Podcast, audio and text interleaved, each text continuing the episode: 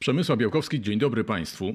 Powiew świeżości w energetyce wiatrowej. Myśląc o wiatrakach, pewnie mamy obraz e, takich klasycznych łopat, tak jak to kiedyś przez stulecia było w młynach, a teraz zresztą widzimy coraz częściej wiatraki mm, generujące e, prąd, ale okazuje się, że są też wiatraki, które wcale nie wyglądają jak e, wiatraki, a to za sprawą pionowej osi obrotu. I właśnie o nich już teraz z ekspertem, z doktorem inżynierem Tomaszem Kresińskim z Politechniki Śląskiej porozmawiamy. Dzień dobry, witam pana.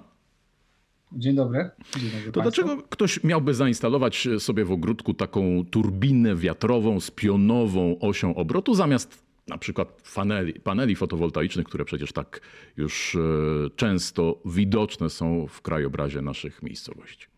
Pozwolę sobie odpowiedzieć na to pytanie w dwojaki sposób. Bardzo e, proszę. Pierwszy, pierwszy pomysł to jest to, że nie wszyscy mają możliwość zainstalowania paneli fotowoltaicznych w, do, w wymaganej ilości e, ze względu na przykład na konstrukcję dachu, małą działkę, e, czy po prostu jakieś inne uwarunkowania typu przesłanianie. I te panele w ten sposób nie, nie pracowałyby tak wydajnie, jakbyśmy sobie tego życzyli, albo wręcz nie spełniałyby wymagań, e, które są przed nimi stawiane. Mam na myśli tutaj o zapotrzebowaniu na energię. Tak? No, głównym, główną ideą jest tutaj mm, e, produkcja, produkcja tej energii takiej czystej, e, nie prowadzącej do emisji. W tym momencie na przykład może się okazać, że po analizie, że mamy tam dobre zawietrzenie, co powoduje, że turbina wiatrowa najlepiej z pionową osią obrotu, dlatego że mają szereg y, tutaj y, argumentów za y, w stosunku do swoich odpowiedników z poziomą osią, mogłaby zdecydowanie wypełnić taką lukę i z powodzeniem zastąpić instalację fotowoltaiczną. Ale, Ale, chyba droga do tego jeszcze dosyć daleka i wyboista, bo jak patrzę na dane, to liczba instalacji prosumenckich w obszarze farm wiatrowych w sierpniu 2023 roku wyniosła 56 sztuk pośród miliona 300 z haczykiem sztuk wszystkich w Polsce. Więc w czym jest jeszcze problem? Problem jest głównie w technologii. Dlatego, że y, panele fotowoltaiczne, ten boom paneli fotowoltaicznych i rozwoju fotowoltaiki, który się który obserwujemy na rynkach.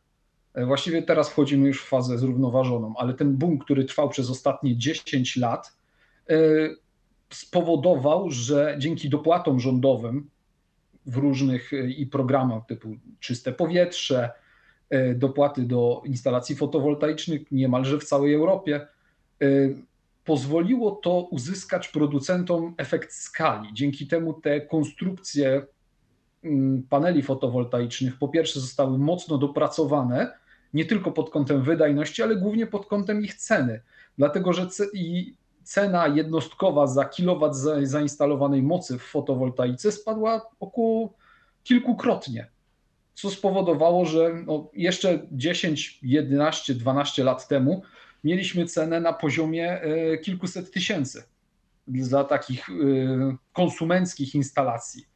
Teraz jest to kilkadziesiąt, co znacząco, znacząco przyspiesza zwrot z tego typu inwestycji. W przypadku turbin wiatrowych jeszcze nie mamy tego efektu skali, dlatego że, jak tu Pan słusznie zauważył, jest ich stosunkowo niewiele.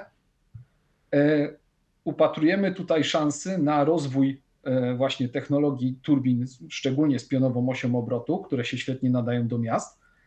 E, ze względu na to, że e, mogą stanowić suplement dla instalacji fotowoltaicznych. Doskonale je uzupełniając i bilansując, i zapewnia, e, bilansując produkcję energii, zapewniając równomierną, systematyczną podaż.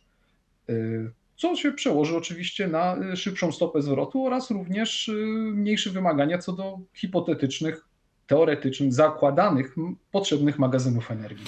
No to jeszcze trochę porównajmy sobie fotowoltaikę i te mm, turbiny wiatrowe.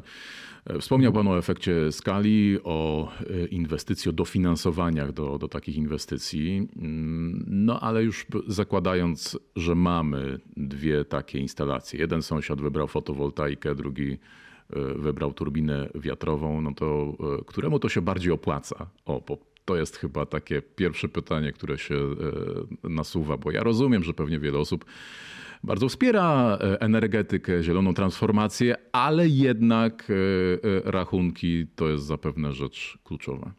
Oczywiście. Wszystko powinno podlegać analizie ekonomicznej. Tu całkowicie w 100% się zgadzamy. To zależy, gdzie ta turbina stoi. Jeśli dobrze ją umiejscowiliśmy, to nawet w warunkach powiedzmy, no, najnowsze obliczenia mamy dla, jesteśmy z Politechniki Śląskiej, więc Gliwice głównie. E, mamy dla Gliwic, mm, które wykonywał, e, które wykonywaliśmy jakby patrząc na mm, dane dostarczone przez jednego z członka naszego zespołu, e, profesora Bunińskiego, to w jego przypadku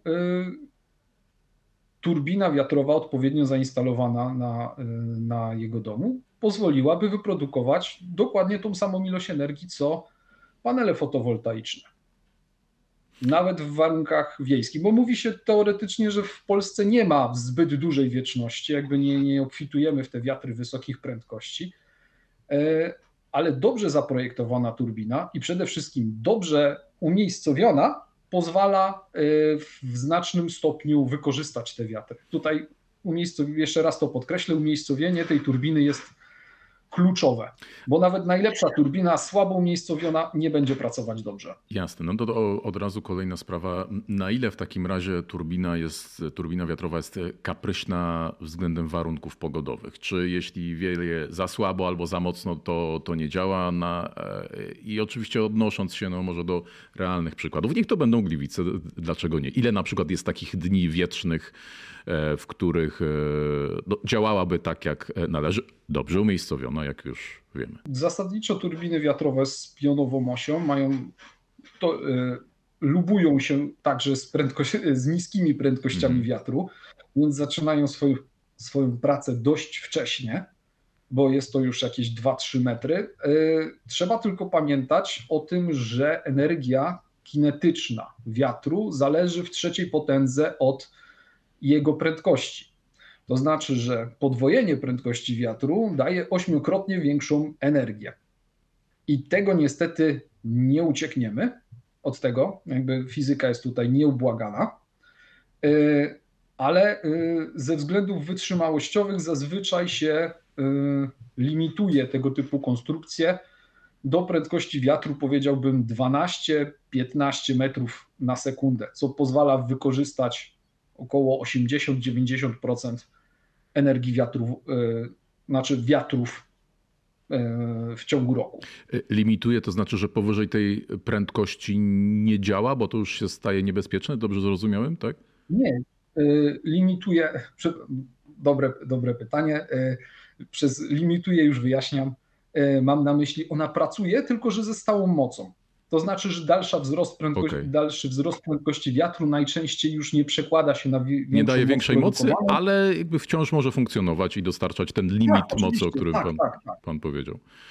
Okay. Tak. Spodziewałbym się tylko, że y, konstrukcje no, ze względów bezpieczeństwa powinny być, ich praca powinna Jasne. być jakoś regulowana, czy wręcz ograniczana w przypadku jakichś takich ekstremalnych wiatrów. Mhm.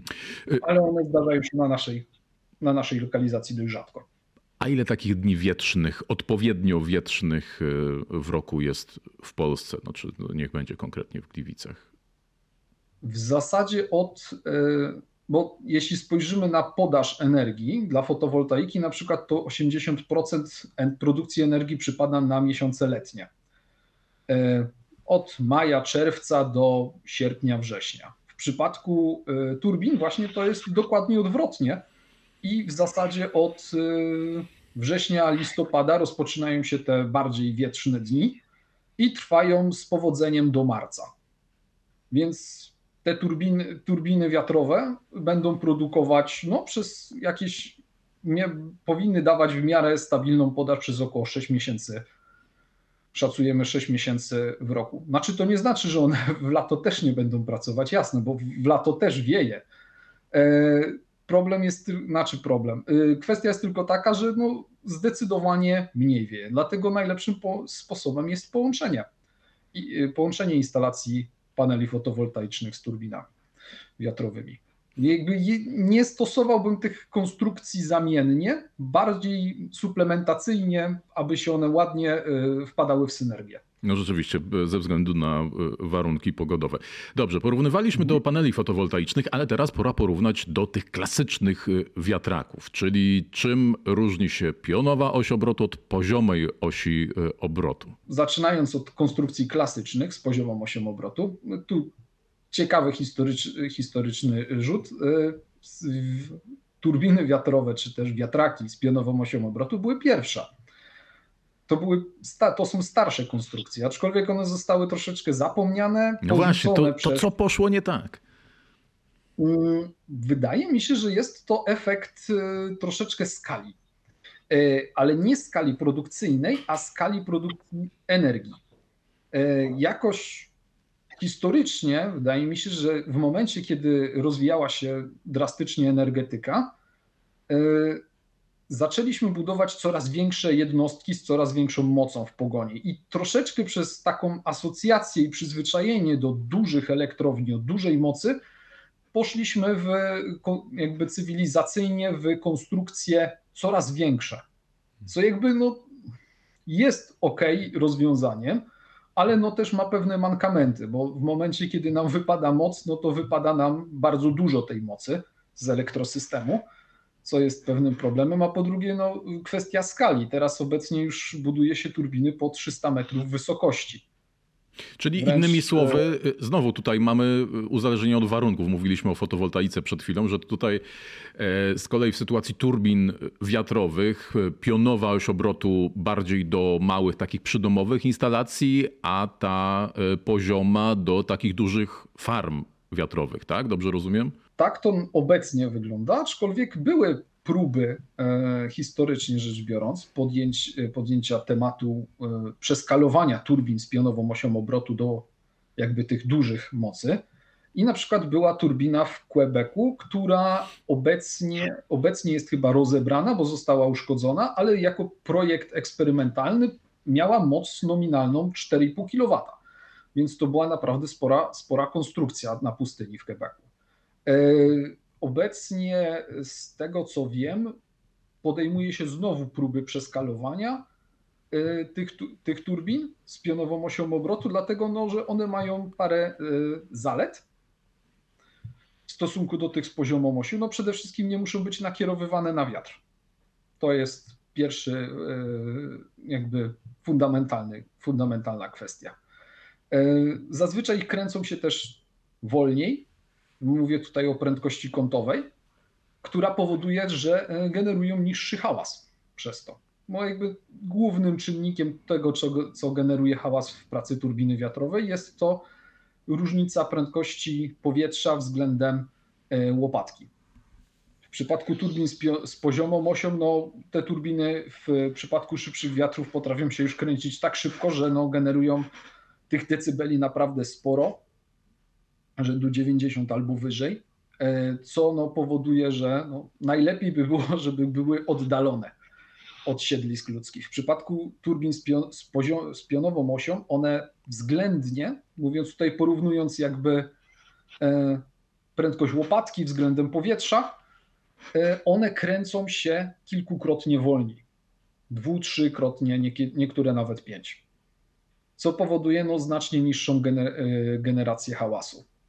E, no i kolejnym wyzwaniem e, no, przed turbinami z pionową osią jest jeszcze trochę drogi do pokonania technologicznej, czyli tu liczymy i potrzebujemy dobrych inżynierów, którzy to będą w stanie e, okiełznać. My na przykład mamy takie ambicje, żeby w którymś momencie doprowadzić nasz projekt do tego tematu, duży, większych turbin. Dlatego, że zbudowanie takiej większej turbiny jako dość nowa dziedzina, w sensie wcześniej nierozwiązywana technologicznie, przynajmniej nie na taką skalę, no, stawia pewne wyzwania konstrukcyjne, głównie wytrzymałościowe. To jeszcze zapytam o wyzwania prawne i jak to wygląda. Bardzo głośno swego czasu było o tych klasycznych wiatrakach, jeśli użyję takiego uproszczenia. Zasada 10H, odległość od zabudowań, blokowanie dużej powierzchni terenów, które mogłyby służyć do budowy farm wiatrowych, ale z różnych e, względów nie są. No właśnie, a jak to wygląda w pionowej osi, cichych, jak pan przed chwilą powiedział, instalacjach. Jakie są przepisy? Małe turbiny wiatrowe nie podlegają tej zasadzie 10H. Obecnie z tego, co, z tego, co się dowiadywaliśmy, podejmuje się próby legislacyjne, aby wprowadzić, e, jakby u, ułagodzić troszeczkę te przepisy i e, wyjść bardziej do konsumenta, właśnie, żeby umożliwić instalację turbin wiatrowych z pionową osią, takich niewielkich, które by podpadały pod kategorię mikroinstalacji. To znaczy, że każdy użytkownik w zasadzie posiadający własny dom albo kawałek terenu byłby w stanie, e, zachowując oczywiście racjonalne normy pod tytułem nie za wysoki ten maszcik, e, bądź też odpowiednie posadowienie na dachu powinien mieć taką możliwość mhm. za instalację takiej turbiny. A co to znaczy, nie, są... a co to znaczy nie za wysoki ten maszcik? Weźmy dom 120 metrów e, kwadratowych, to jakiej wysokości? No średnio powinien być taki mast, żeby to działało, żeby było efektywne. To oczywiście zależy od otoczenia. Od otoczenia tak, tak. Ja wiem, dlatego proszę o uśrednienie. Nie będę później punktował tutaj pana, jeśli nie będzie to nieprecyzyjna odpowiedź. Chciałbym się po prostu zorientować i, i, chciałbym, żeby nasi widzowie też mieli takie wyobrażenie, no bo tego jeszcze nie widzą, nie wiedzą jak to wygląda. Kilka metrów powinno w zupełności wystarczyć. 10 powiedziałbym to taki naprawdę już y, wysoki. No, domki jednorodzinne zazwyczaj nie mają y, większej wysokości niż powiedzmy 9, mhm. 9 z groszem mhm. metra, więc swoją konstrukcję, jakby ide, i ta idea, która nam przyświecała przy opracowywaniu, to taka, żeby była, miała możliwość, była możliwość instalacji e, naszej turbiny na, e, czy naszych turbin na e, dachach. Więc nie, nie myśleliśmy nigdy w kategoriach masztów 20, 25, 30 metrowych. Mhm. Wydaje nam się, że to, ta, to nie do końca w tą stronę droga i no nie tak powinna być realizowana e, taka energetyka za pomocą niewielkich czy mikroturbin w skali oczywiście takich megawatowych kolosów.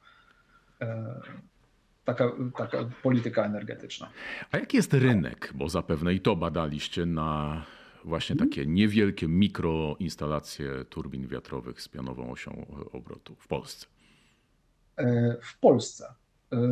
Obecnie chyba jest jeden producent, jeden albo dwóch producentów turbin wiatrowych. E, jeden na pewno jest producent e, turbin wiatrowych, e, z którym mieliśmy okazję się spotkać podczas właściwie z członkiem zespołu, który projektował te turbiny, mieliśmy okazję się spotkać, z ich konstrukcją zmierzyć się tak na tak zwanej ubitej ziemi. Hmm.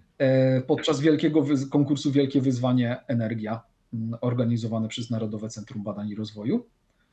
E, wyszliśmy zwycięsko z tej próby. E, bardzo, bardzo nas to ucieszyło, bo jakby to pierwsze takie potwierdzenie było naszego konceptu realizacji. E, także wracając do rynku, jeden producent, z tego co wiem, jest, reszta skupiający się głównie na turbinach z pionową osią. A jaki, a jaki potencjał, a jaki potencjał tego rynku? E, no, myślę, że ogromny, biorąc pod uwagę, że właśnie w zeszłym roku osiągnęliśmy mniej więcej punkt wysycenia instalacji fotowoltaicznych. Mam na myśli tutaj, e, jeśli zaobserwujemy sobie trend cenowy e, per kilowatopik instalacji fotowoltaicznych, no to zauważymy, że on się znacząco wypłaszczył, a wręcz zaczął wzrastać w ostatnich latach, czy w ostatnim roku. E, no co znaczy, że docieramy, czy dotarliśmy do takiej granicy, po której jakby spadku raczej na razie nie będzie, a już pojawiają się problemy ze względu na zbyt dużo tych instalacji fotowoltaicznych zainstalowanych i nierównomierności produkcji, tak? No bo jeśli mamy dużo fotowoltaiki, a tak jak mówiłem, 80% produkcji przypada na miesiące e, letnie. No i jeszcze jest to na tyle niefortunne, że w przypadku braku personalnych magazynów energii, a używania tego bardzo popularnego systemu magazynowania w sieci, tak zwanego, e, pojawia się ten problem, że dochodzi do lokalnych wyłączeń sieci elektroenergetycznej albo fotowoltai, falowniki są wręcz odcinają wysyłanie energii do sieci, czyli stopują pracę paneli fotowoltaicznych właśnie ze względu na to, że następuje nadprodukcja energii w godzinach, w których y, ludzie w większości w swoich domach ich nie, jej nie potrzebują, bo są wtedy na przykład w pracy w ciągu dnia. Mm, w przypadku turbin wiatrowych główne wiatry y, pojawiają się najczęściej porankami i y, wieczorami. Co tutaj, no, wydaje mi się, przemawia znacząco za tym, plus główna produkcja turbin wiatrowych y, przypada na miesiące zimowe, które są bardziej wietrzne w Polsce. Suma summarum, można powiedzieć, że na, w naszej ocenie rynek y, no, jest spory i na pewno y, wydaje mi się, że nie tylko operatorzy systemu elektroenergetycznego, ale też użytkownicy, którzy mogliby zaoszczędzić sporo na, na tak zwanym, mm, na tak zwanym magazynowaniu energii swoim, które obecnie technologie magazynowania są e, dość drogie, e, mogliby sporo zaoszczędzić, a wręcz e, zarobić, jeśli, w jeśli wejdziemy na rozliczanie na przykład po cenach energii godzinowych. Jeśli będziemy bilansowani w ten sposób, no to, że tak powiem, ten, który będzie mógł sprzedawać energię wtedy, kiedy fotowoltaika nie pracuje, będzie znacząco, znacząco e, wynagrodzony mhm. za taką instalację. Przy okazji wiem, że jest też taki trend montowania paneli teraz e, na e, stronach wschodniej i zachodniej, niekoniecznie południowej, tak jak, jak to było do tej pory, chyba właśnie ze względów, o, o których Pan mówił wcześniej, no bo bardzo dużym problemem, wyzwaniem nie tylko dla fotowoltaiki, ale też dla energetyki wiatrowej jest e, sam stan e, sieci energetycznej e, w Polsce, co jest pewnie tematem na, na osobną dyskusję. Ale jeszcze wracając, bo to też mnie zainteresowało, pan, pan mówił, rozmawialiśmy o tym, jakie miesiące, ale czy są może takie miejsca w Polsce, w których po prostu bardziej to by się opłacało, innymi słowy, gdzie bardziej wieje niż mniej? Przychodzi mi do głowy od razu województwo świętokrzyskie i jego stolica i takie przysłowie, które wszyscy znamy, ale nie wiem ile w tym prawdy, może są jakieś inne miejsca. Tak, oczywiście. No, wieczność w Polsce nie jest taka całkiem równomierna, szczególnie na tych niskich wysokościach. Dlatego każda instalacja turbiny wiatrowej, szczególnie małej, no bo w przypadku dużych to nie za bardzo ma znaczenie, mhm. ale w przypadku małych powinna być poprzedzona pewnego rodzaju analizą. Ona jest idealna, jeśli opiera się na danych pogodowych z lokalnej stacji pogodowej, ale jeśli tego nie mamy, również możemy sobie z tym, e, z tym poradzić. Takie obliczenia prowadzimy, modelowanie, symulacje oraz e, oszacowanie produkcji średniorocznej takich turbin jak najbardziej również wykonujemy. No dobrze, no to co teraz przed wami? Jaka przyszłość? Wygraliście nagrodę, zrobiło się głośno, są wywiady, mhm. są informacje e, dotyczące, e, no coraz częściej się przebijają informacje dotyczące turbin z pionową osią obrotu. No i jaki jest ten kolejny krok? Pytam też o to, jak to formalnie wygląda z punktu widzenia uczelni, no bo to jednak jest zespół uczelniany, jak później to przechodzi w biznes, no bo pewnie takie są założenia. Jesteśmy po, e, przeprowadziliśmy szereg rozmów w, w tej sprawie, łącznie z władzami uczelni. Jesteśmy tutaj e, optymistycznie nastawieni do tego. E, Politechnika jako organ uczelnia przewiduje możliwości oczywiście rozwoju wspólnej, wspólnej działalności. Są to tak zwane spin-offy. Więc rozumiem, znaczy mamy tutaj na myśli e, dopracowywanie technologii po naszej stronie oraz e, wnoszenie, naszego, e, wnoszenie własności intelektualnej jako mm, Politechnika. Nie przewidujemy na, tym, na, tym, na tej płaszczyźnie problemów. Jesteśmy, no, to nie, byłoby, nie, byłby, nie byłaby pierwsza spółka, która e, by się w ten sposób zawiązała i e, która by wprowadzała produkty na rynek. Jest to bardzo popularny trend w zasadzie chyba na całym, e, na całym zachodzie, z tego, z tego co się orientuję. po naszej stronie, jaka jest droga? Musimy dopracować konstrukcję. Z tego względu, że prototyp, z którym wystąpiliśmy w konkursie, który przedstawialiśmy podczas, podczas grantu, programu grantowego ING, e, jest to prototyp, e, który pracuje bardzo dobrze. Jesteśmy bardzo z niego zadowoleni, ale ze względu na to, żeby była produkcja, zależy nam na tym, żeby podejść holistycznie. Od samego początku chcieliśmy podchodzić E, komplementarnie do całej, e, całego procesu projektowania i zapewnić, żeby ta turbina nie tylko była e, zapewniała wysoką wydajność, ale również, żeby była przede wszystkim no, atrakcyjna dla konsumenta pod kątem cenowym, jak również. To, to jakie to są założenia? Ile miałaby kosztować taka przydomowa instalacja dla domu 120 metrów? Trzymajmy się tego. Dla domu 120 metrów. No to zakładamy, że e, jest to dość nowoczesny dom. E, szacując średnie jakieś tam zużycie energii mm, w kilowatogodzinach, to mielibyśmy 20 e, tysięcy, 25 może mhm. za turbinę. Mniej więcej do takiego mniej więcej pułapu chcielibyśmy, chcielibyśmy początkowo zejść. Wiadomo, że biegiem czasu, jak wejdzie efekt skali, E, dopracujemy sobie dostawców, konstrukcję i tak dalej, będziemy mogli zejść z tym tematem niżej i jeszcze podnieść tą opłacalność. Ale zależy nam też na tym, chciałem wspomnieć, żeby konstrukcja, no, cała idea źródeł odnawialnych jest taka, żeby nie obciążać środowiska bardziej niż absolutnie musimy.